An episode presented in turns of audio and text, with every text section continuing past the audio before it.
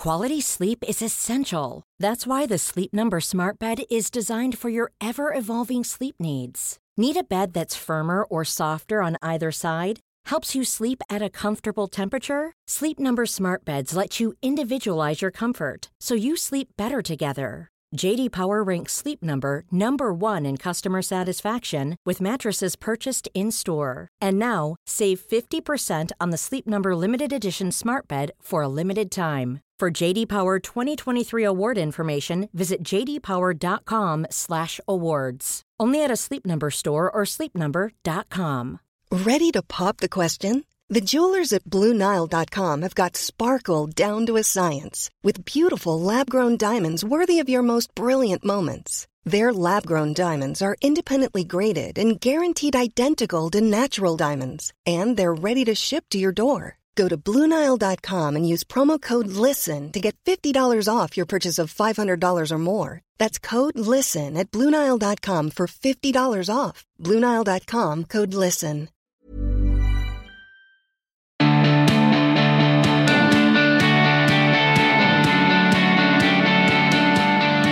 Hello, hi, and welcome to another episode of The Emma Gunn Show. Thank you for joining me. It's wonderful that you're here. I am your host, Emma Gunner-Wadner, and I'm very pleased to say that my guest on this episode is Alice Liveing. Now, Alice is a health and wellbeing content creator, best-selling author, and personal trainer. In fact, there's so many things that this lovely woman does.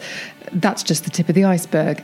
You may you may hear her called a fitness influencer, and her journey to this huge social media presence. She currently has six hundred thirty-six thousand followers on Instagram, has been a really interesting one. I found Alice because we happen to know a lot of people in common. So every time I went on Instagram, her content would turn up in my You Might Like to Follow section. So we hadn't actually met in real life, but social media kept putting her in front of me.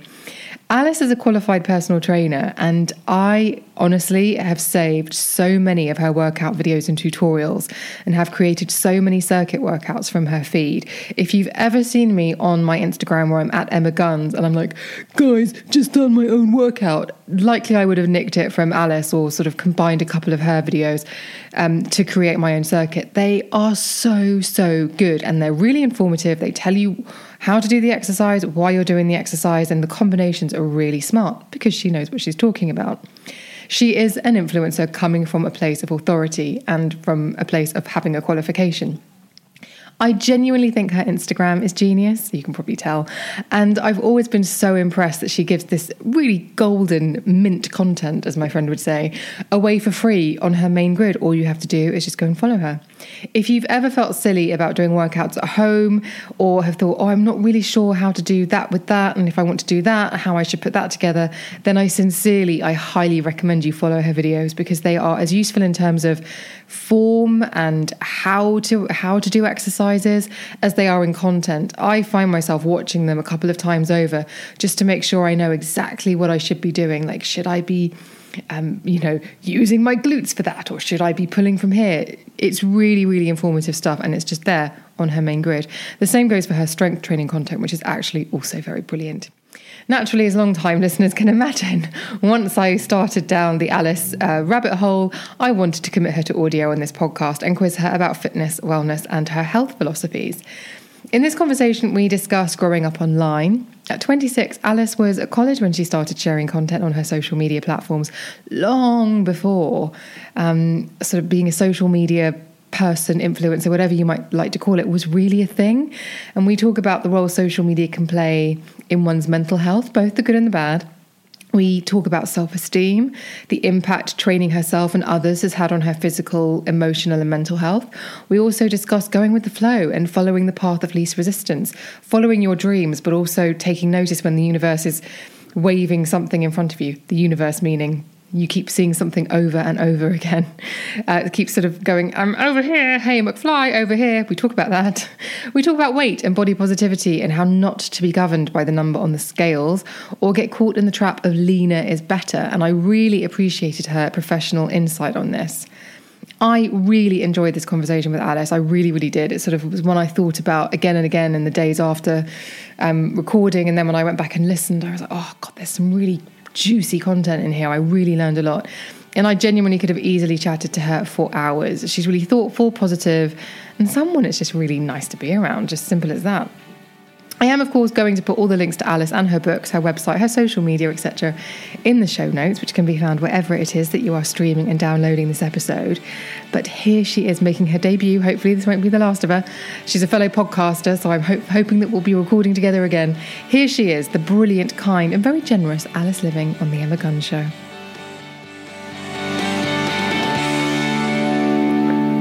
Well, this is magnificent because normally when I am looking at Alice Liveing, it is because I am following a Cossack squat. Amazing. Where I have saved your amazing workouts from Instagram. It really is genuinely um, such a bloody brilliant resource. Thank you. I hope so. I think that's one of the things that, like, I, I hope people learn stuff from what I do mm. because I think there's lots of people that are doing, you know, booty workouts on Instagram and stuff, and that's fine, and I think there's definitely a place for it, but I'd love someone to come to my page and say, oh, I really learned how to do that properly mm-hmm. or you really showed me how to do that exercise right because I wasn't necessarily doing it right before, or I didn't I didn't know that exercise and I've now learned to how how and why to incorporate that into my routine. Like, I think that's that's sometimes what keeps me going is I love I love to learn myself. That's what's kept me going as a trainer, and then to be able to impart that knowledge on other people is is what yeah what I love doing. So it's good to know that it's going somewhere.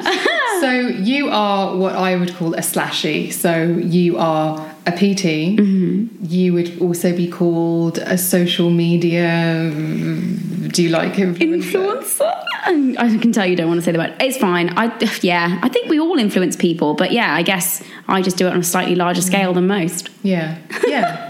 You work, so what are your other things that you do? Because it's not just a... Well, in my life, I have been in theatre. So I started out as a performer. I trained as a dancer and, and musical theatre performer and I went into... So I'm surprised I'm not done my jazz hands yet. Went into um, the U K tour of Annie. So I did that for a year. And then I am an author because then straight after that, I wrote my first book and, and then went on to write two more. And then now I do all sorts. So I write for magazines and I do some like corporate work and I do, obviously, you said my P T stuff and I um, just try and stay afloat above it all, really, just while silently like p- paddling madly underneath the water. Well, this is interesting. This is what I find really interesting, what I try to tap into with my guests, because we've talked, you're twenty-six years old, mm. you've got this incredible social media presence, you do have influence, you do work with brands, mm. and I guess when you were at university or when you were planning a career, mm. I would be surprised if this was what you had envisioned, only because...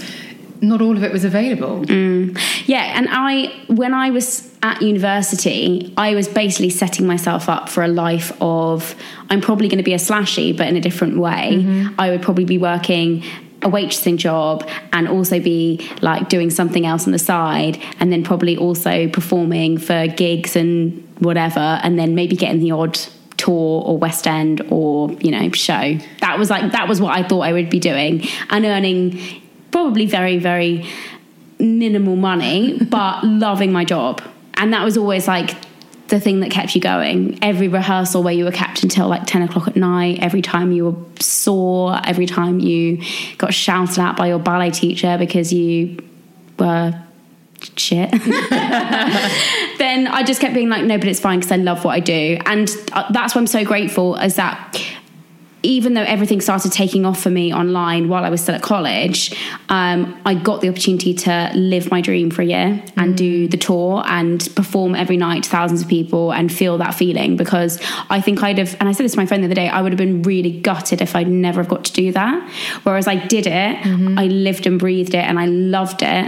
But then I realized that actually like this whole world was opening up for me and it probably wasn't going to come around again. And so I wanted to, having done that opportunity of doing the tour, try and see what that world was like, explore, see, like, you know, I, I'd never P T'd anyone before till I finished the tour, so I wanted to see what that was like. Did I enjoy it? um, I'd been qualified for a while, but I'd never actually worked on a gym floor, and I thought that was really important. And yeah, so then I started exploring this other job slash world, and found that I got the same buzz from doing all of these things, but a different buzz. So it's still it's still exhilarating. It still gives me that kind of adrenaline kick in some some way. It's just different to standing on the stage and hearing the applause of like thousands of people. But yeah, it's still it's still a great buzz. So the germ of the career that you have now was when you were at college, and it was when you started. Was it when you started the Instagram yeah. feed? Yeah, yeah. Which back then was Clean Eating Alice, mm-hmm. because you had decided to uh, make a change to your diet. Yeah. Um, and at the time, that great umbrella term, clean eating, which obviously has been ripped to shreds now, but at the time was completely appropriate. Mm. Um, because you thought, right, I'm going to put together meals that make me feel good. Mm-hmm. So what were you doing at college? What were you, what were your, um, what was your course? So I was doing musical theatre. Mm. I trained at a place called Bird College, which is quite a renowned um, musical theatre college. And I had, uh, well, a funny entry into Bird College. So I decided very late on that that was what I definitely wanted to do. I was, I'm, I've been insecure my entire life, to the point that I always had a, have a backup plan, because I'm never quite sure I'm going to be able to achieve something. I was never that person who was like, I'll one hundred percent get a place in this college, you know, mm-hmm. I'm not going to do anything else. I was like, oh, I'll try, but I'll also apply to universities because I might not get in, and I'll, you know, have a backup plan.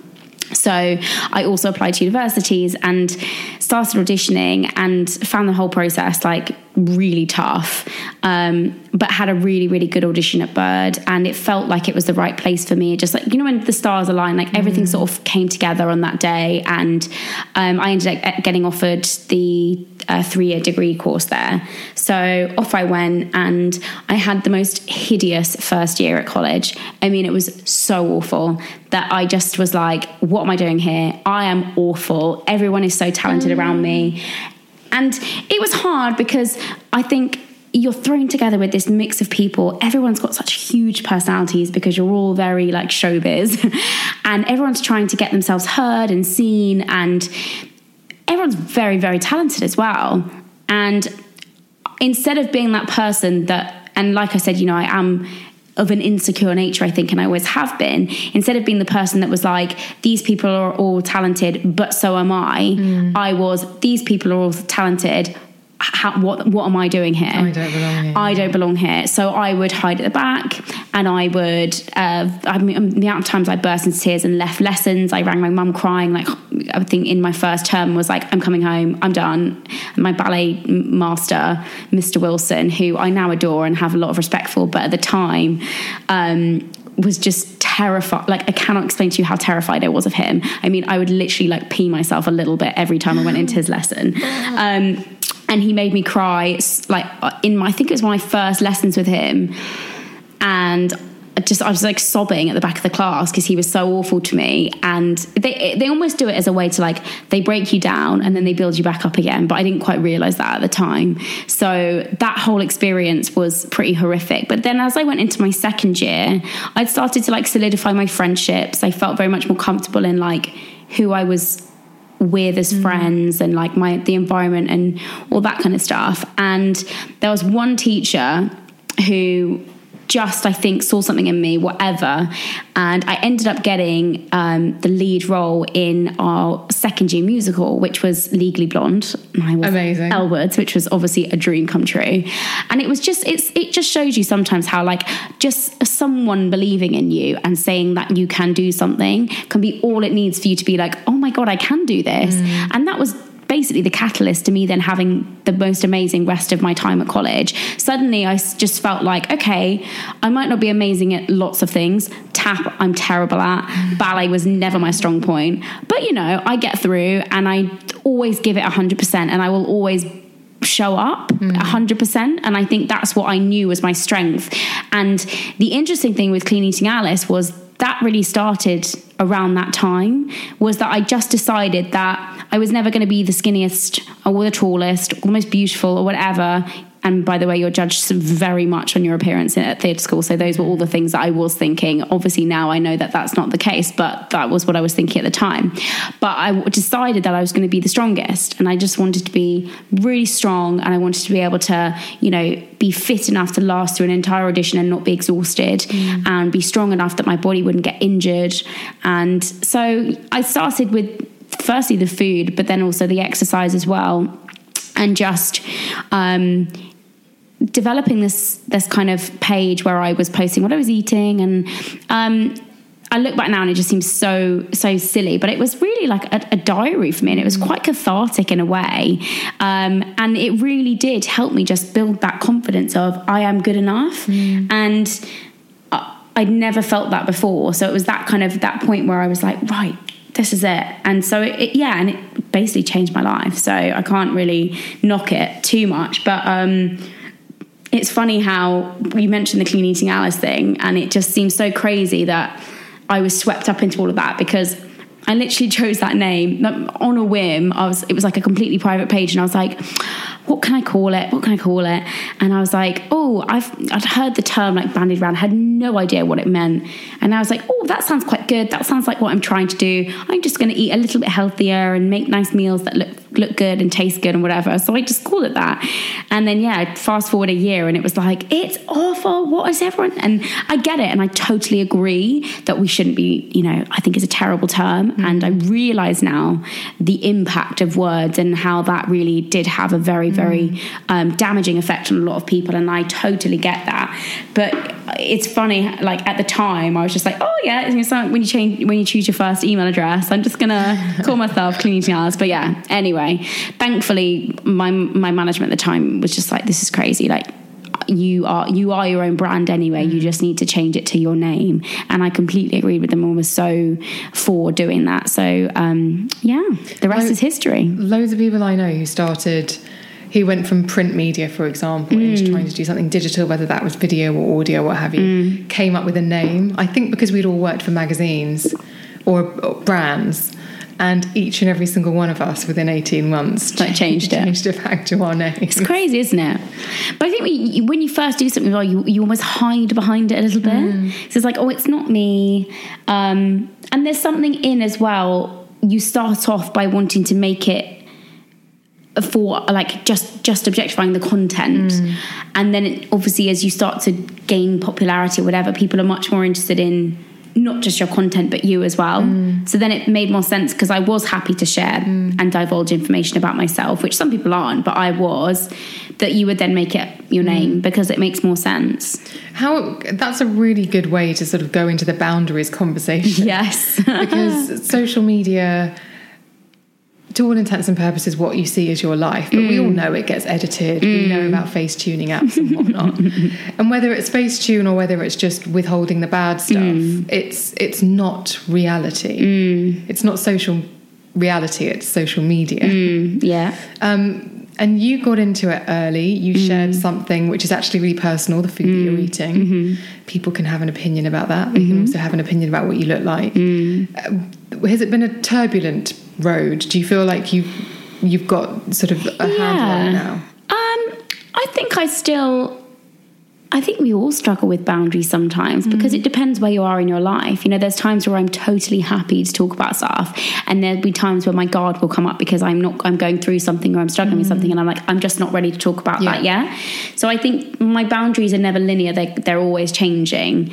Um, I think early on I very much relied on the validation from my followers, and I think that's something that's diff that's that's changed sorry as I've got older, is that for, but if I go back to like four years ago, I would have a good day if it posted well, and I would find it difficult mm. to deal if if it hadn't. Mm-hmm. And that, you know, that still happens to a certain extent, because it's my job, and it's my job for my content to get good engagement and stuff, but it's in a different way.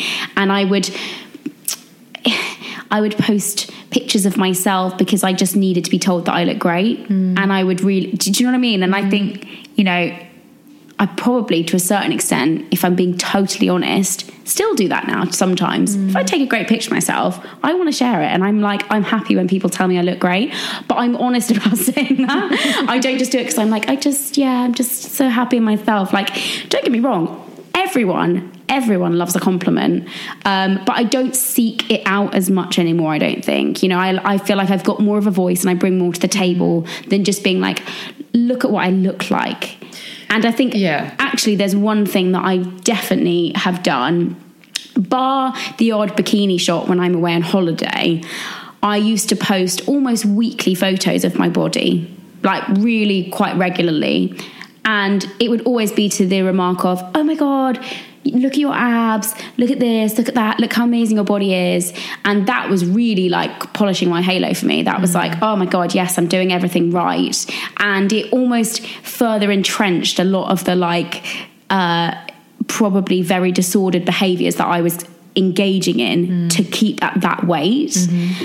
And now I I can't remember the last time I really wanted to like stand in front of the mirror and be like, look at my body. It's just not something that I feel like I need to do. I don't need to be validated by other people mm-hmm. online to tell me that my body is great or not great. Um, I I have had to do a lot of work internally to get to the point that I'm like, I'm not a, as lean as I used to be, but I'm happy and I'm comfortable and I don't need to share my body to get the mm. get to, to make to feel better about myself. And I think that is definitely something that I've noticed that I've that has changed sorry since I started, um and I think I don't even know when that was, but I feel like I there was just at one point where I think I must have posted something and just been like, why am I doing this? Like, who's this for? And who's it helping, more importantly? Because I know that seeing other people's bodies doesn't necessarily do great things for my mental health. You know, the amount of times that I've gone onto social media and I've seen someone looking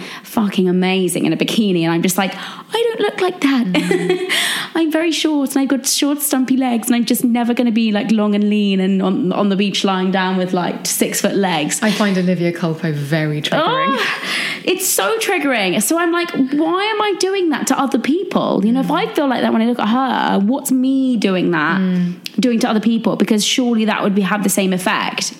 So, yeah, I just stopped. And I didn't really miss it at all. And, you know, like I said, I will still post the odd selfie where I think, damn, I look great. But mm. I think that's just human nature. But I also think you editorialise your content. It's never yeah. just a...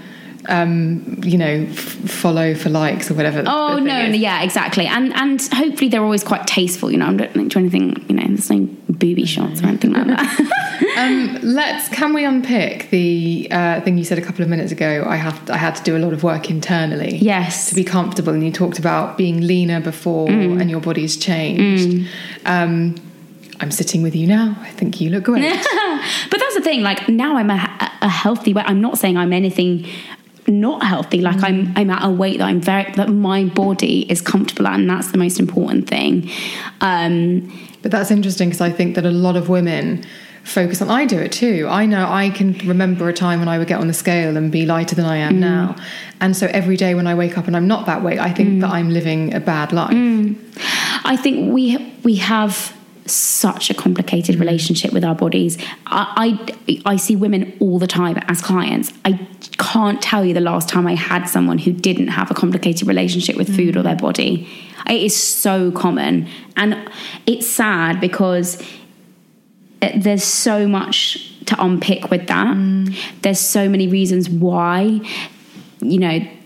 One of my favourite people to follow online actually is a girl called Tally Rye, and she is one of my best friends, so I'm not just saying that because I love her, but she she's been on a very very similar journey to myself, except she's got to the point where she is she knows so much more, and she's done a lot of research into things like health at every the health at every size movement, the anti-diet culture movement, the intuitive eating movement, and all of these things.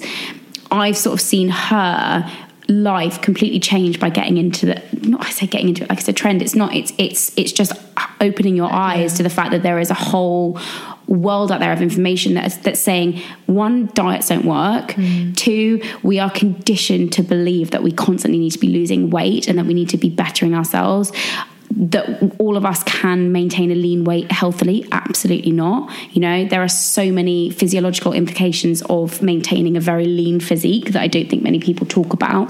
Um, and I just think I was never, uh, I, it's funny because when you're in something, it's very difficult to see that you're mm. doing anything other than like good, good stuff, especially when it's being validated on social media mm. twenty-four seven. So for me, I never really realized there was a problem. And I wouldn't necessarily a problem, but just I was thinking that everything I was doing was healthy. I think that's the important thing, was that in my head, the way that I, like the, the environment that I was bred kind of in, in terms of everyone that was doing similar things to me. So maybe three or four years ago, we were all eating weird protein bars and putting courgette in our um, porridge and doing like just the most nuts, bizarre, weird things. Oh yeah. And it was almost this, we were breeding this culture of like completely bizarre, disordered eating patterns mm. for not only ourselves, but everyone that was following us. And, and, you know, I still, it's difficult. I still live with the guilt of that because I feel like I influence a lot of people in that sense. But then I think I was only a product of the environment that I was into. Mm. So I don't know, I don't, I try and unburden myself of that as much as I can, because I know that it wasn't necessarily my fault, but um, it was just the weird world that we were in. And thank God that I kind of saw the light and realised that actually, like, there was a whole life to be lived mm. that didn't involve me maintaining a size six figure.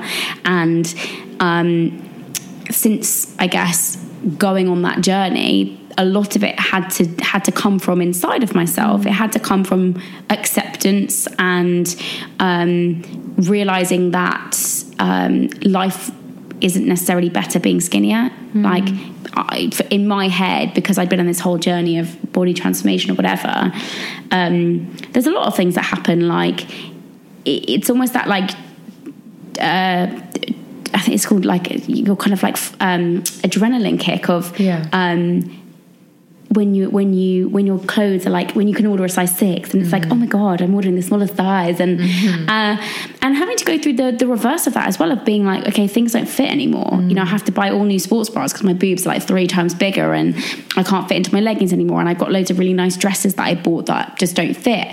And like that mentally has been something that I had to really work through, because I was just like, this is a good thing, and telling myself that actually this was a good thing that this was happening. Um And so, yeah, I think it's it's it, it had to start from inside, mm. and starting from inside then had, thankfully, had the kind of, I kind of positive impact of then getting me to a point where my body was just comfortable. Yeah. That, like, I exercise in a very normal way now, and whatever normal is, but I exercise in a very normal way for myself. I eat a very balanced diet and just have a bit of a life. Yeah, that's the vibe that I get from your feed, honestly, is that when I think about exercise, there will always be, I would say, an element of panic mm. in my approach, because I guess, and I, I'm presuming some other women who, who are listening to this might feel like this, is because I want a result from it. Mm-hmm. And straight away. From that session. Within like two weeks, yeah. Yeah.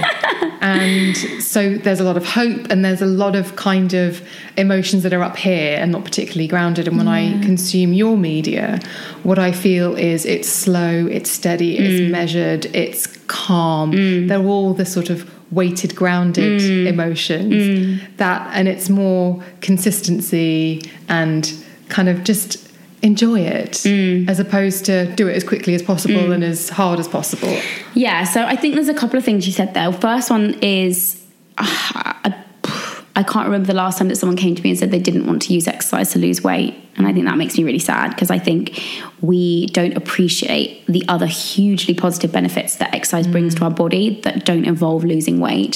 The majority of people probably don't even need to lose weight through exercise. They just need to do it because, you know, first of all, it's great for your mental health, things like bone health. Mm. Um, getting outside in nature is another great thing.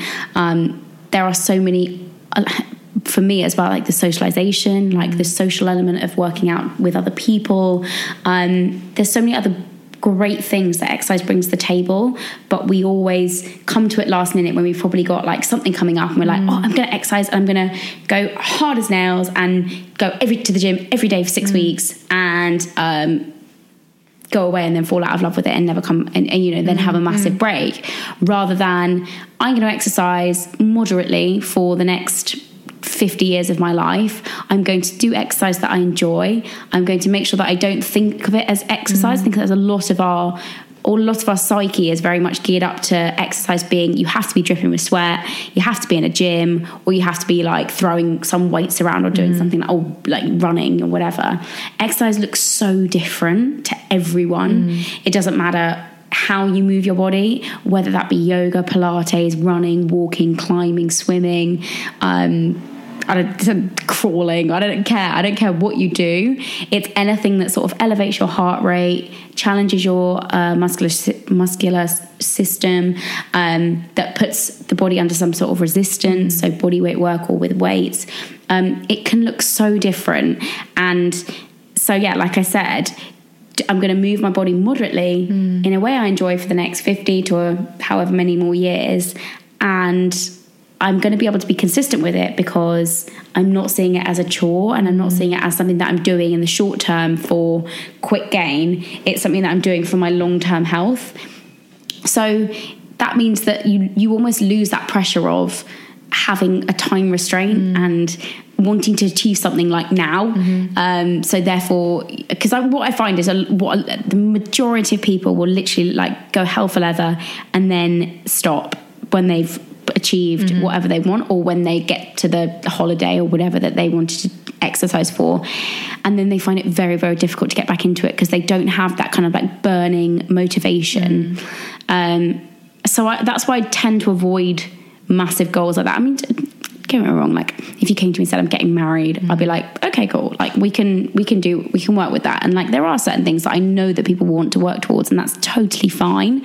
Um, but the majority of the time, I think I would far rather send someone away and say, find a way of moving that you enjoy. Like if it's weight training with me, great, but if it's not, don't worry. Like please don't beat yourself up about it. Just do something that you like and make sure that you're semi-consistent with it. So maybe two, three, four times a week.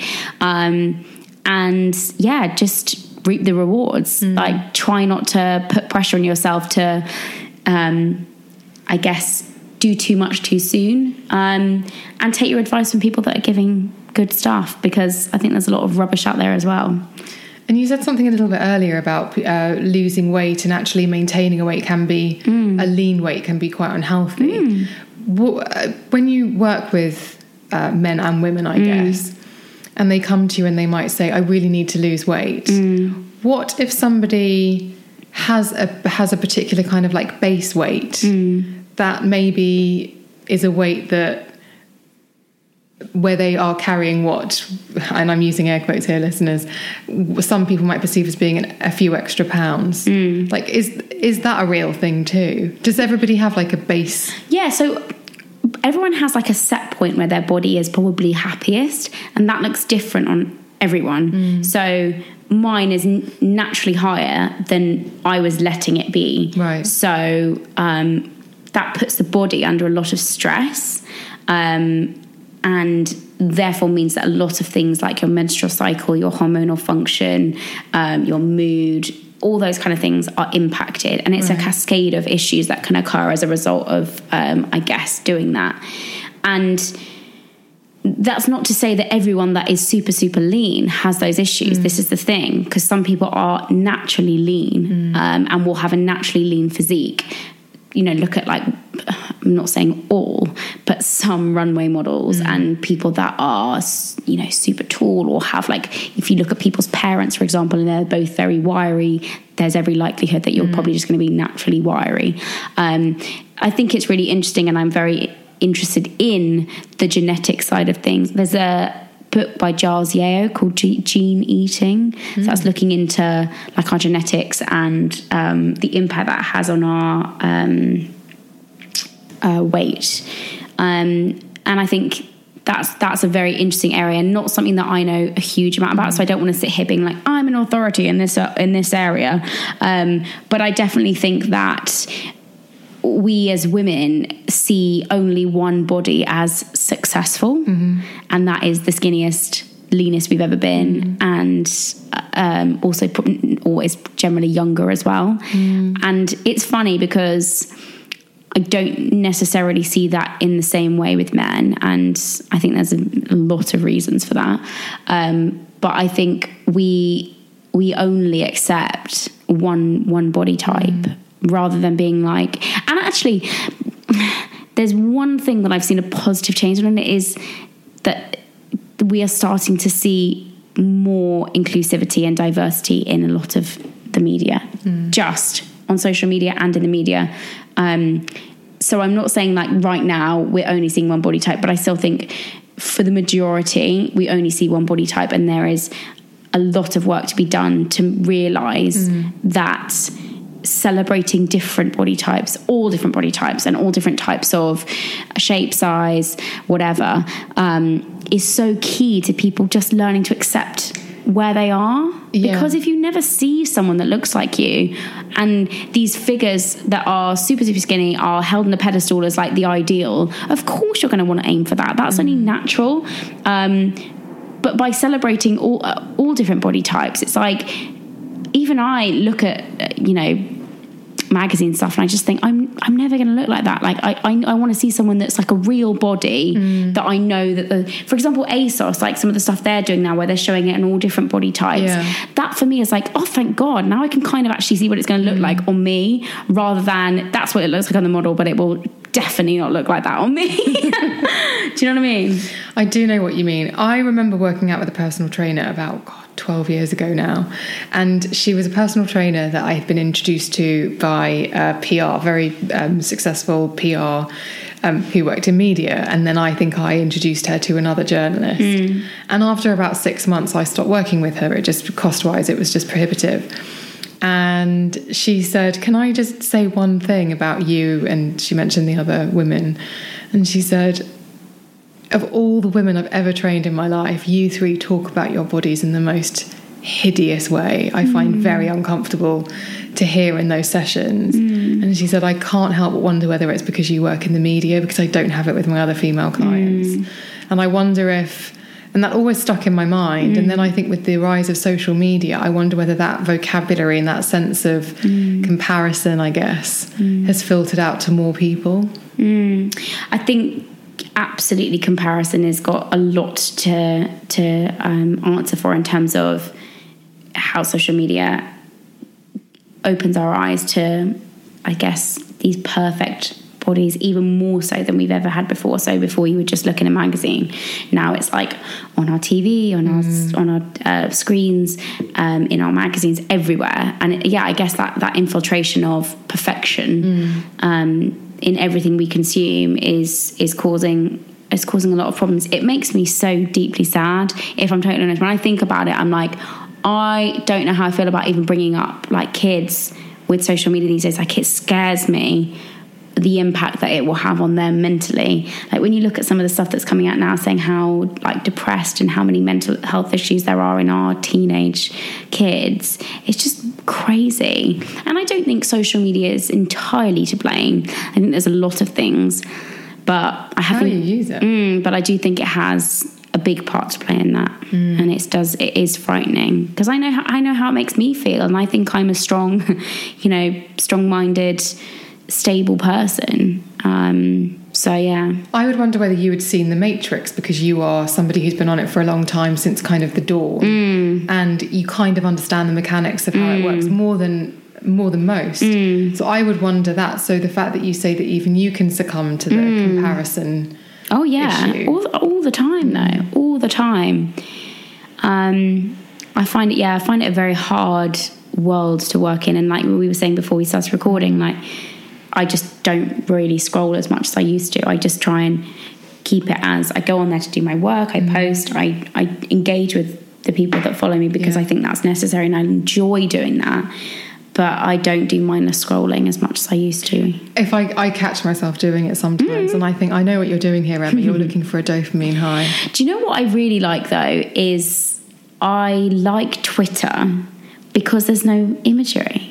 Mainly. Oh, interesting. So I love hearing, and that's why I still love Instagram, because I love captions. I love reading people's opinions and thoughts, and I love like I love the nature of Twitter in that like it's very quick and snappy. Mm-hmm. Um, don't get me wrong, it has like very bitchy elements, and there are there's a lot of infighting, but for the most part, I just really I much prefer going on there because there's there's the lack of that photo kind of, oh, look how amazing they look, look what mm-hmm. they're doing. Do you know what I mean? You just sort of read people's thoughts and feelings, and I and I quite like that. I've definitely noticed recently, if I want to know what's happening in the news, I don't go to any news sources. Go I go to Twitter and I yeah. go to what's trending. Yeah. That and that that's a shift, a behavioural shift that worries me a little bit, because I think, oh, that's quite a big one. I don't look to the news. I mm. look to an eyewitness who snapped something, who's then uploaded it onto Twitter. See, so I will look trended. to the news, but then I like to see what everyone's saying about it on Twitter. That's very true. I'm like, oh, let me form my opinion by what everyone else is saying. I do. I did hit a low a few months ago when I was watching TOWIE, The Anyways Essex for international listeners, and I realised I was what I was then. I had the TOWIE trending thing, just kept refreshing it to see oh my whether God. they thought what I did about. I mean, I'm not going to lie. I'm not going to lie and say I haven't done that with Love Island. Everyone knows therapy is great for solving problems, but getting therapy has its own problems too, like finding the right therapist, fitting into their schedule, and of course, the cost. Well, BetterHelp can solve those problems. It's totally online and built around your schedule. It's surprisingly affordable too. Connect with a credentialed therapist by phone, video, or online chat, all from the comfort of your home. Visit better help dot com to learn more and save ten percent on your first month. That's BetterHelp, H E L P. Hey, it's Ryan Reynolds, and I'm here with Keith, co-star of my upcoming film, If, only in theaters May seventeenth. Do you want to tell people the big news? All right, I'll do it. Sign up now and you'll get unlimited for fifteen dollars a month and six months of Paramount Plus Essential Plan on us. Mint Mobile dot com slash switch. Upfront payment of forty-five dollars equivalent to fifteen dollars per month. Unlimited over forty gigabytes per month. Face lower speeds. Videos at four eighty p. Active Mint customers by five thirty-one twenty-four get six months of Paramount Plus Essential Plan. Auto renews after six months. Offer ends May thirty-first, twenty twenty-four. Separate Paramount Plus registration required. Terms and conditions apply if rated P G. But we we shall not talk about that, because that'll be a whole can of worms that we're opening there. Um, but one other thing that I do think is interesting and is bucking the trend is therefore podcasts, mm. because suddenly we have this audio uh, content that has nothing to do with the way you look or what you're achieving or whatever. It's just people enjoy listening to conversations. Some of them are the most mundane you'll ever hear, but people enjoy them. I don't know if you, how I, dare you? No, my, one of my favourite podcasts. I cannot believe how good, how much I love it.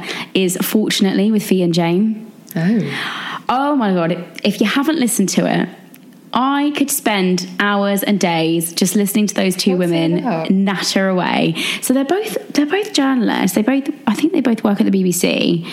Uh, one of them's um, Fee Glover mm-hmm. and Jane. Oh God, can I get it up? Can I have mm-hmm. a look on my phone? Because I was literally listening to it this morning. Um, oh God, I'm on low power. Okay, it's with Emily Maitlis. Oh no, now I've started playing it. Oh God, I'm so fun.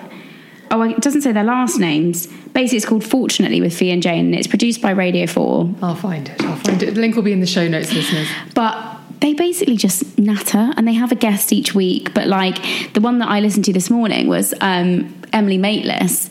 And instead of talking to her about, like, you know, her job and her normal kind of like presenting role on the B B C, they just natter about the most random of things, like her curly hair, and they're like, why don't you why don't you wear curly hair on the but uh, yeah I just absolutely love it. And for me, um my days are so spent like trying to consume lots of things and learn and focus that, like, I love nothing more than getting lost in like mindless chatter, a conversation that you don't need to be a part of, yeah, but you're actively involved in. Exactly that. What's and it called in anthropology? Um something participant. It'll come to me. Oh, I love that. Hang on, it'll come to me at some point. But anyway, yeah, so that's that's one of my favourites. And for me, like, if I my happy place would be listening to them whilst cooking a nice little dinner and pottering around my kitchen and just being able to let my brain rest, mm. because not only is my body moving for the majority of the day because I'm running between meetings and doing whatever, but my mind goes at a million miles an hour. Mm. And probably, as you can tell, because I talk so much, much. But my mind is constantly whirring. Same. So to cu- quiet the noise, I don't do well in silence because there's still so much noise going on in my head. It's like a concert at the O two up there. So for me, I have to have something that I'm able to tune into, mm. but to tune out of everything else. And so like those kind of podcasts or doing a, a very simple task like cooking mm. is the most meditative, meditative thing I can do. I think what's very, very, for me, and I wonder if you're the same, is I actually have a quite a good measure on my mental health, how I'm doing, mm. based on what I'm listening to. Mm. If I'm feeling really good, mm. I actually don't need anything. Mm-hmm. If I'm feeling a little bit anxious, I will have an audiobook on the whole time. And if I'm feeling really like off kilter, I mm. will listen to music. Mm. But now it's really good because I can go, okay, so I need to address that. Yeah. I need to like maybe meditate or yeah. go, go for a run or mm. do something. Yeah, that's interesting. I I don't know whether I necessarily have that. I find it very difficult to check my mental health when I'm in a in a period of anxiety. I'm better at coming out the back of it and then being like, oh my God, that was awful. Right. Um, and I definitely have struggled with my mental health for various reasons over the last few years. Um, as the worst part was I used to suffer with terrible panic attacks. I don't get those anymore, thank God, because oh, they were horrendous. Horrible. But then it was just everyday anxiety about the most ridiculous of things that I would develop these kind of like scenarios in my head of like things that would happen, and it was just so crazy, but I would almost work myself up into such a state over these silly things. Um, but then also, like, I'm sure, like I said, I was back about my mind constantly talking, that constant internal dialogue of like, mm. this isn't going right, you're not doing this, what's this, like, why haven't you finished that, why aren't you being productive, like, mm. why are you sitting there scrolling on your phone when you should be working, um, why haven't you done ten thousand steps today, why haven't you done this, do you know what I mean? All that for me is like what I have to really try and tune out, because it can really get the better of me and make me feel, go from feeling a million dollars to like really, really terrible. And I always say that the reason why I know that mental health just doesn't care who you are or what you are, it can affect anyone, is that the majority of the time when I've been doing really well in my career and my relationship's great and everyone around me is happy, I can feel at my worst. Mm. I can feel so low and so alone, which is weird because, you know, I have a wonderful boyfriend, great family, great friends, but I can feel like I am the only person in my world and I'm so alone and I'm drowning. Um, so I think... yeah, I find it very hard to, when I'm in that state, to be like, oh my God, something's wrong. It's only when I sort of come out the back mm. of it, or I I speak to someone about it, because that's something that I've got better at doing, is saying when I'm so struggling, um, that I'm able to then look back and be like, oh God, that was that was really hard. Um, but yeah, thankfully it's not as bad as it was. Are you somebody who gives off a... Uh, the appearance of being together, mm. so that when you are in those moments of struggle, perhaps the people closest to you don't actually know to put their hand on yes. your shoulder? I'm the world's greatest actress. I trained in this. I'm sorry, I forgot, darling. This is my day job. Yeah, no, I am terrible at doing that. Like the, and that's that's the sad thing is, is that I, like unfortunately, I am a great faker. Mm. Fake it till you make it. Mm. And so I'm very good at putting on a happy face, I'm very good at smiling, and I'm very good at holding it together. And then I'll come home from an event and I'll, or whatever, and I'll just burst into tears and I'll cry on my own.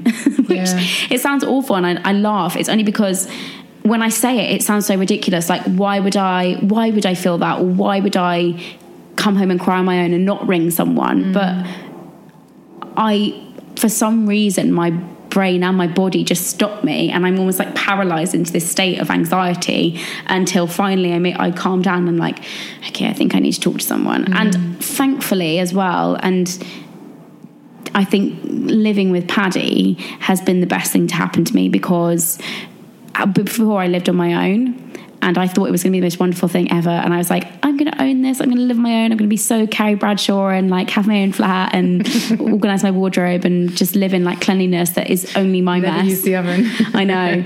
Um, but then I just found that every day I'd come home and I'd just sit in my flat and I'd be like, I had a really shit day today, but I've got no one to tell them, like, to talk to about it, mm. you know? I don't really like ringing people and saying stuff. I feel like I'm such a, I have to be with someone to tell mm. them. And so I internalised all of this stuff for a year. And it was only when I moved in with Paddy and we started to come home and he'd be like, how was your day? And I started to say, oh, well, today, you know, it was actually really bad because this happened or this happened at this event and I'm not sure how I feel about it. This person said this to me or, you know, whatever it could mm. be. And suddenly I was like, oh, I feel a bit lighter. That helps. I'm offloading, yeah. yeah. And this is what relationships are about, you know, communicating and saying how you feel. And um, so that massively changed uh, my, uh, I guess, um, the way that I was and how I felt, and f- going to bed feeling lighter each night because mm. I just shared. I think that was really, really key. Uh, massively projecting onto you here, but is the, the not telling people mm. before you moved in with Paddy, is that about not wanting to seem emotionally vulnerable? Yeah. Yeah. And also, I still was very much under the belief that that emotional vulnerability was a sign of weakness mm. because... And and I guess it came from many things, but my mum is a very emotional person. She's always shown her emotions. And so I was always brought up with that being totally fine, but it is drilled out of you at college. Is it? When I went to this, yeah. Like... I remember crying in my that ballet class and there was no one that was sympathetic for me, I tell you now. Like, he was like, stop crying or get out of my lesson and just get on with it. And you have to develop a really thick skin mm. because you're also dealing with rejection on a daily basis. You're going, like, my best friends are still in the industry. They are going and slogging their ass off every single day in auditions, day in, day out, and getting no's. Like, that's that's difficult to deal with. Mm. That's hard on your mental health. So you have to develop this really thick skin. And for me, that was just developing this layer of like, I'm fine, everything's great, I'm doing amazing, and I'm just going to pretend because that's the easiest thing for me to do right now because acting is all I know. But I feel that, that that kind of pushing it down mm. will always erupt. Of course. Always. Mm. And actually that's sometimes when it will happen when you least expect it, and then mm. you will go, oh my God, I didn't realise I was mm. struggling, because mm. your your reflex and your normal is mm. to just suppress, suppress, suppress. Mm. Yeah, I think you're absolutely right. And I think as well it's about that control. So for me, I... I didn't realise that, you know, emotional vulnerability doesn't necessarily, and, and all these kind of issues don't have to necessarily be about you sobbing on your sofa every night. Mm. Mine was about, I don't want to feel these emotions, so I'm going to try and control everything in my life by controlling what I'm eating, controlling my exercise, controlling, you know, all those other things, um, because that's the only way that I feel like I've got my shit together. Mm. And... That that lasted for so long, but it didn't last forever, and it very much wears out when you can't really control those things mm. anymore because they're actually spiraling out of mm. control. And I got to the point where I was like, oh my God, like, what am I doing? And so, yeah, I guess when you do then deal with the eruption as such, uh, so much more comes out than you realise because mm. you've just like buried your head and buried your head, and um, yeah, it, it's eye-opening um, to realise how much... Um, was really going on that you almost didn't actually realise. Mm. Um, so yeah, that was that was a big, big thing for me. I've spoken to quite a few friends actually recently, not on the podcast, but we are all running our own businesses mm. and we've all been in this position of um, clenching is the best word I can use to describe it, yeah. where you're clenching to like, I'm clenching to manage the finances, I'm mm. clenching to do my content, I'm clenching to get my work done, I'm clenching to do the shopping and like keep my house in order mm. and everything is very tight and clenched and tightly wound. Sorry. And um, I'm so sorry. Oh, please don't apologise. And we've all come to that point of actually the second it got easier was, surprise, surprise, mm. the minute that we relaxed. Mm. And I wonder if that's how it felt for you too. Yes. Sorry. Just I choke on my water. Oh my God, that was a really bad choke on the water. Sorry. You're forgiven. Are you okay? I'm all good. We're back in the room. Okay, so I completely agree. And that was such a nice analogy as well. And I just completely ruined it with my coughing fit. Um, oh, I thought I was making you laugh by saying the word clench. No. Some people could be triggered by that. No, word. no, no, I love it. And having done lots of work on my pelvic floor recently in terms of... oh, yes. Yes, with gynae. In terms of talking about that. Um, I love the word clenching. In fact, it's probably one of my favourite words to use with my clients. So don't worry. Um, but yeah, no, I think you're right. And I think all of us in some way are trying to... Because I think it's part of life. You feel as though you have to... This is why I was telling you about that book by Holly Bourne, which... Mm. So... For everyone that's listening, before we started, I was telling um, Emma about this book that I read while I was away, and it's called How Do You Like Me Now by Holly Bourne.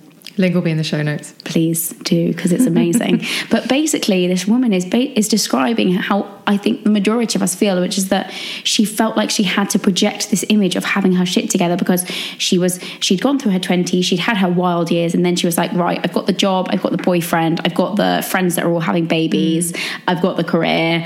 I need to look like I've got my shit together, but I really don't. And I think we all feel as though we're on this, especially as women, this timeline of like mm. tick, t- checklists yeah. and okay, get into uni and then you have to do this and then you have to do that. And like, you all have to follow the same narrative because, oh my God, if you deviate from that, oh, well, you must not be successful then. Or if you don't do X, Y, or Z, oh God, well, you must be unhappy then, or you must be lesser than because mm. you don't have X, Y, or Z. And it's just such bullshit. Mm. It really is. And the more that I realize that, the more I, I lose that, that need to clench because I'm like, who am I trying to, who am I trying to impress? Mm. You know, am I living a fake life so that everyone else around me validates my success? Or am I just doing this for myself? And the majority of the time, a lot of us do these things because we're just like, I want everyone else to know how happy I am, how successful I am, and how great I am at all the things that I'm doing. Mm. Whereas like, if you stop spinning on the hamster wheel and you get off and you're like, okay, what are the things that make me happy? Is my job making me happy? Is my relationship making me happy? Regardless of what anyone else thinks, you've got to put yourself first and be like, what do I actually want? Mm. Because I think, and this is another thing that's wrong with, you know, we've talked about all the bad things about social media. I do love it, by mm. the way. So, but another bad thing about social media is, again, this comparison thing of, she's had a baby, they've just got married, they're doing this, they're doing that, they just got promoted. Mm. And if you're not on that trajectory, it's like, oh God, I must have failed. Like, absolutely not. I couldn't think of anything more crazy than the idea that we all have to achieve something by a certain age. Mm. And if you're a woman and you're thirty-two and you're not married with kids, like you're somehow lesser than. Bullshit. Mm. Like, I just, it infuriates me. And that's why I love this book, because I just thought, finally, I feel like someone's speaking to what I've been feeling, which is like, I, how do I say this? I, I need to own the fact that, like, I don't really know what the hell I'm doing and more, because I think everyone looks at me as being, like, super successful and, you know, you've achieved so much and you're only twenty-six and mm-hmm. you're in a happy relationship and all that. And, like, yes, I am so privileged and I and I cannot deny that. But also, like, I don't, I don't know what I'm doing just as much as the next person doesn't. I'm just, like, fumbling my way through life and, like, trying to stay afloat, like I said at the beginning, mm. and I might have achieved certain things in about, but by a certain age, but I also might not. I don't know what I want, or you know, whether I want kids or not, or whether I want to, you know, stay in this industry for forever or not. I don't know. And yeah, I, I've I've removed myself from that metaphorical timeline in my head, and I'm trying to make sure that like all of the life decisions that I now make are because they're genuinely making me happy, mm. not because I feel as though I'm trying to keep up with what everyone else around is doing around me. When you say said a minute ago about um, yes, I might have achieved a lot. Mm. You're only twenty-six, you've achieved a lot. Do you give yourself credit for the fact that that took hard work, being savvy, mm.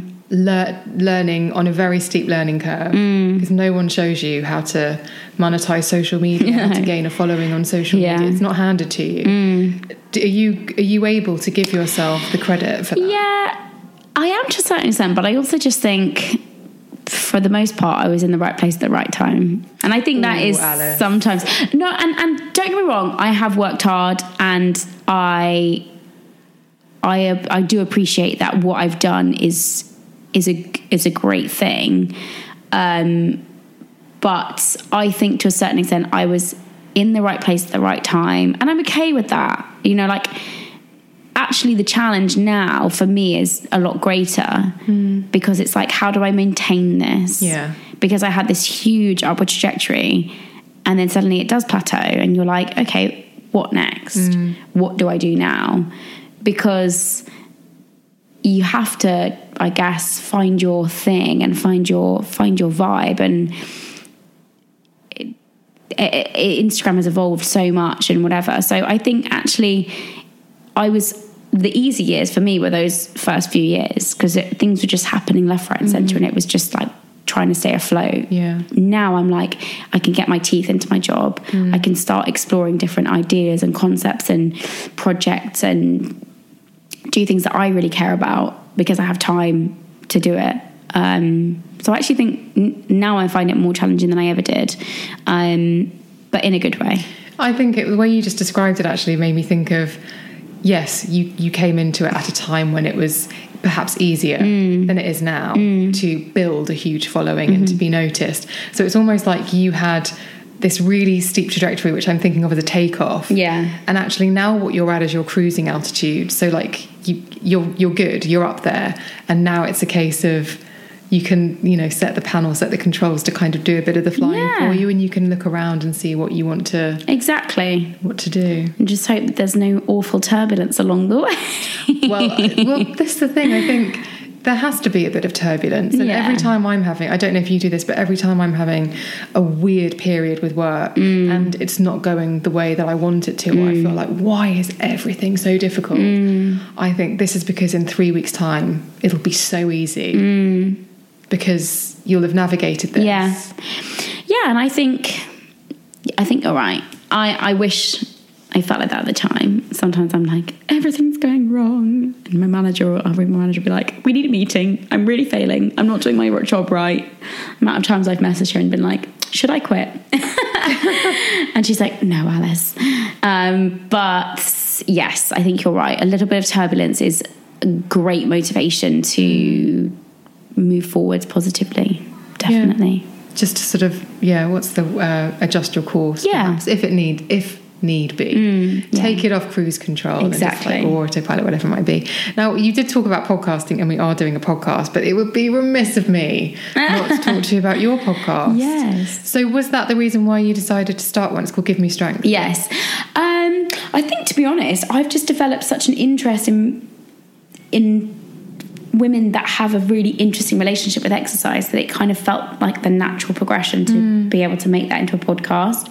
um I I felt very passionate about doing it, and it was such a kind of, it was like my baby. It was the first thing where I felt really, truly, mm. true ownership of it, um, and I loved it. And so yeah, we're just in the in the plannings of series two now, which How many is so exciting. Were there in series one? Did ten in series one, and you spoke to some formidable women. Yeah, it was amazing, honestly, and it's crazy as well because I think some of the people that I interviewed, to my favourite, sorry, were the unknown people. Mm. So I say unknown, I mean they're known, but like they're not huge. Mm. Like obviously, like Dame Kelly Holmes, Jess Ennis, those mm. kind of people, they are incredible, and I'm not saying that they're not, because they really are, but a lot of their story is known. Mm. Whereas for me, the the most amazing people were like Sophie Butler and Martine Wright, um, are two of my favourite episodes, who are people that I don't think many people have heard of, but who have the most amazing stories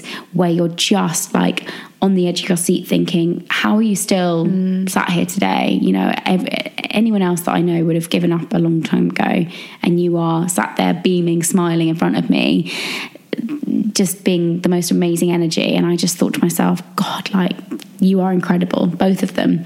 Um, so yeah, the, having the the opportunity to do that was was a real um was a real high point. I don't know about you, but I think I believe everyone has a story. Mm. I think everybody absolutely has a story, and that's mm. why I think podcasting is so great. And as yeah. much as I would love to get Oprah and Russell Brand and people on the show, sometimes the people that surprise you or that you take a huge amount away from are the people, like you say, whose stories you might not have heard mm.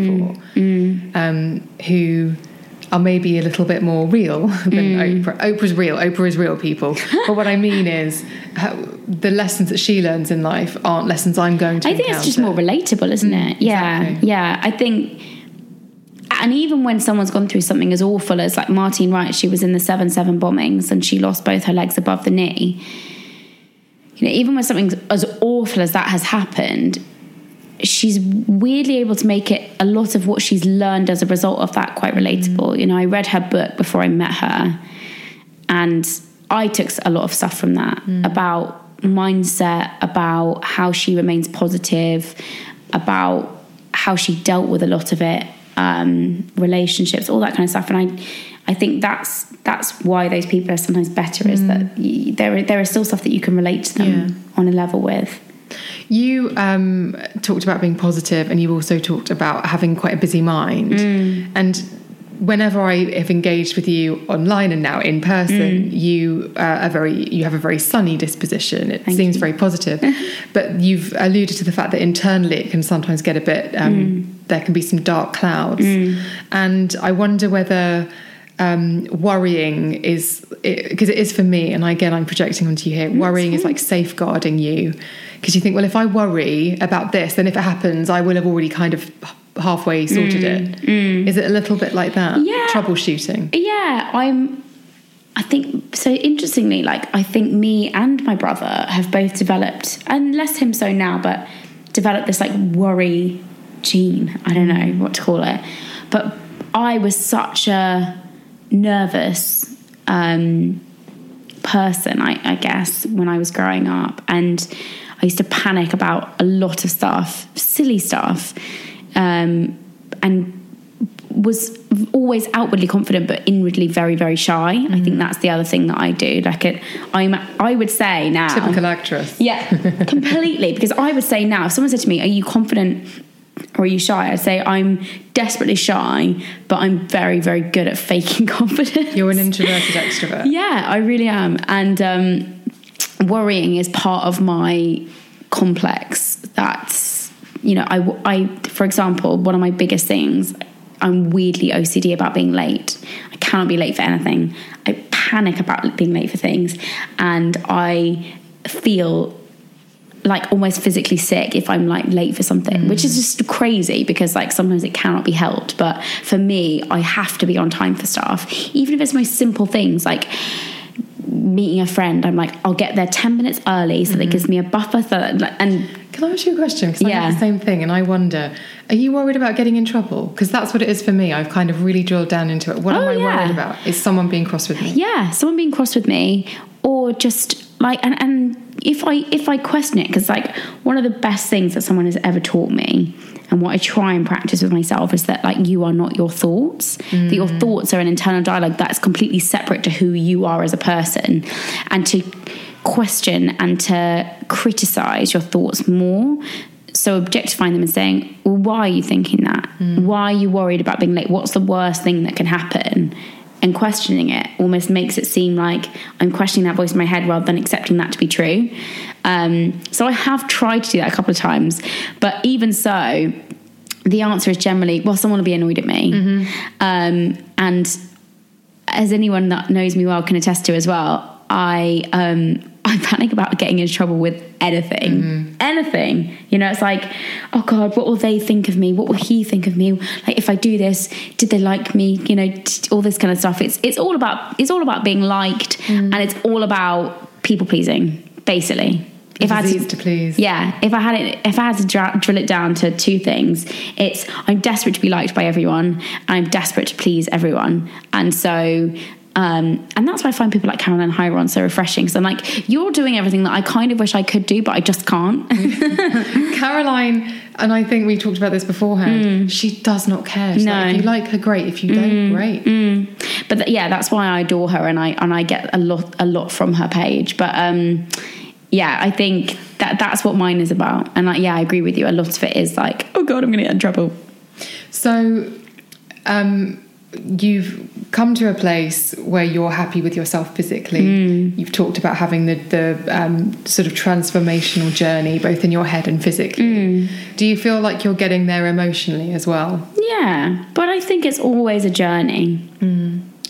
To use a really cringy word, I'm so sorry. No, but you said earlier about um, progress not being linear. Yeah. And so I think it's the same with any of these. Completely. And I don't think you ever arrive at like a successful, happy place. Mm. I think we in our heads have this kind of ideal of a destination where you get to where mm. it's like, I've arrived, everything is wonderful, I'll never have to worry again. And like, life just doesn't happen like that. It's constantly throwing shit at you that you have to deal with, and that's difficult sometimes. And you will have times where you feel awful and your mental health is compromised.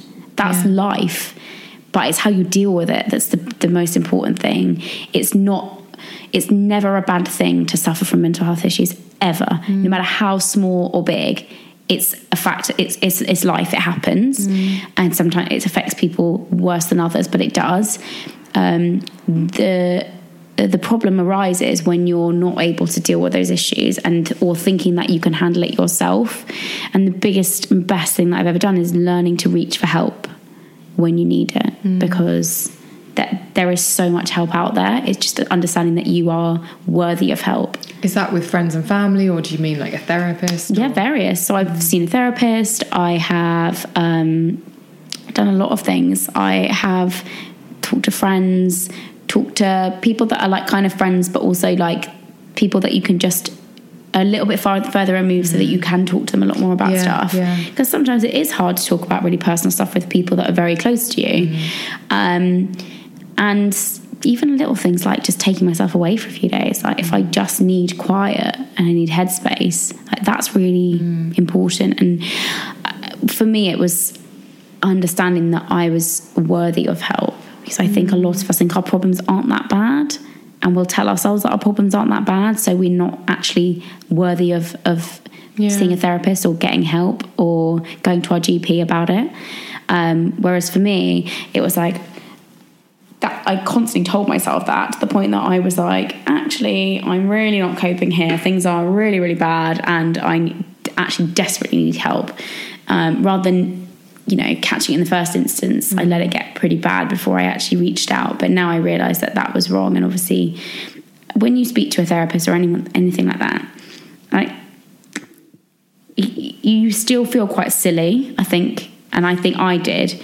Because I was like, oh shit, like I'm sat here in front of this woman, I've paid her money, and I don't actually think my problems are that bad, and I feel like running back out the room. Mm-hmm. But the more you sit there, actually Dolly Alderton wrote about it in her book, Everything I Know About Love, um, her experience with a therapist, and it sounded exactly like mine, which is you sort of sit there and you're like, yeah, I really shouldn't be here, like my problems aren't that bad, and what am I doing here, and whatever. And slowly, slowly, slowly, I mean, they keep their cards so close to their chest, but you just start talking, and then mm. you might say a bit more, and the next week you might say a little bit more, and then you might actually say something, and then you're like, oh, that's touched a nerve, I might talk a bit about that. Mm. And then suddenly, before you even realise it, you are like floodgates open, I'm just mm. going to talk about everything.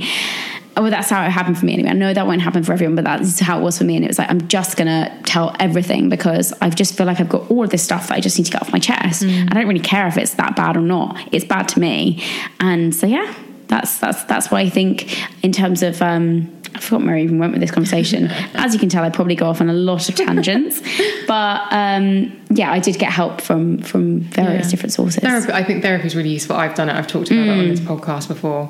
I think you um, the idea that your brain can process and file mm. every single thought and feeling in a way that is logical without any assistance. It would be like me saying I'm going to build muscle by going to the gym, yeah. and then I wouldn't, but I don't know if I'm using weights. It's mm.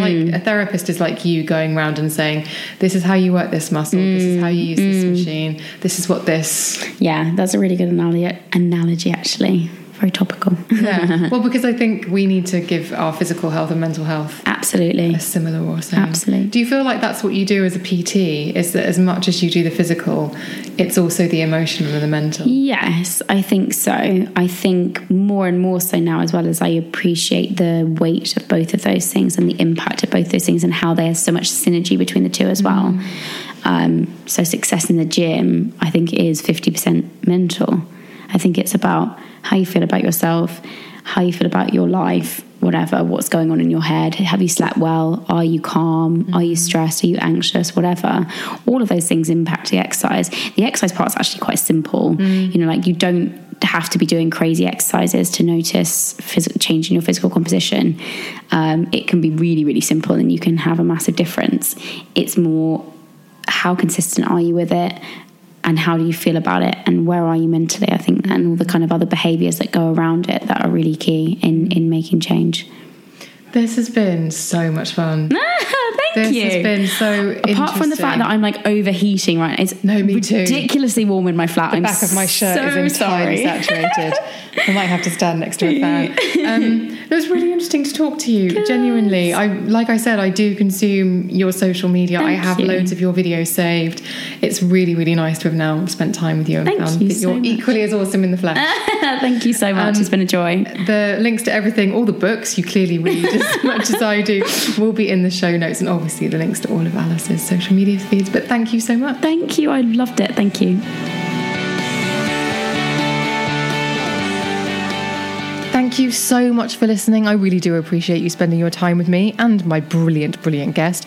If you want to get in touch with me, and I really hope that you do, I encourage you to email me at the beauty podcast at gmail dot com. I manage that inbox personally. Replies will come from me, not someone else. You can also slide into my D Ms where I'm chatting to people all the time. I'm, um, I'm at Emma Guns on Instagram and on Twitter. And if you want to speak to me and thousands of other listeners of this podcast, then I highly recommend you go Go over to Facebook, click the link to join the group. The link is in the show notes, and have a chat about all sorts of things. There's some great conversations going on in there all the time. I dip in and out. It's fabulous. It's good fun. Just come and join us. And if you do have the opportunity to either like, um, subscribe, or maybe even give a five-star review, maybe write a little review uh, when you about this podcast, then please do that too. That would be really, really helpful, and it would be so, so appreciated. Thank you so much for spending your time with me. It's been a pleasure. I cannot wait to see you on the next one.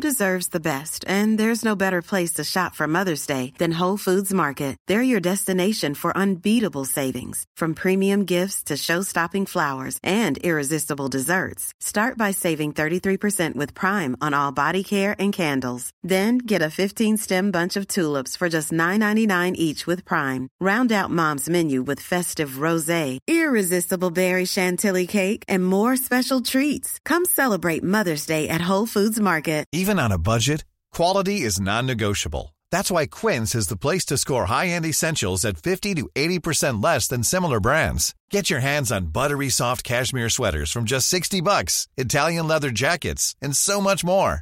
And the best part about Quince, they exclusively partner with factories committed to safe, ethical, and responsible manufacturing. Elevate your style without the elevated price tag with Quince. Go to quince dot com slash upgrade for free shipping and three sixty-five day returns.